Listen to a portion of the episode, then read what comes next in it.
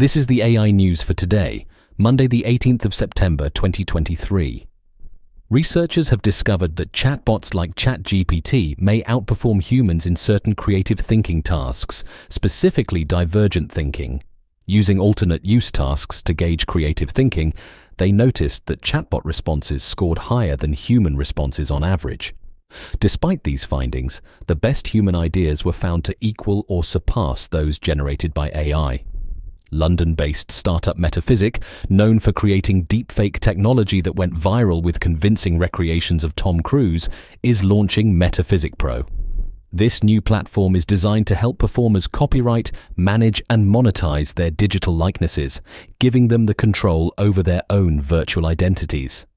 Despite some controversy and legal questions around copyrighting AI-generated content, Metaphysic asserts their human-involved process to create photorealistic AI likenesses should be copyrightable.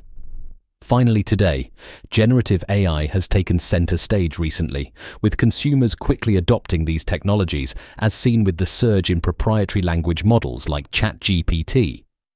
However, there's been a noted hesitation in the enterprise sector due to concerns of potential errors and a lack of scalable and effective evaluation and inspection methods.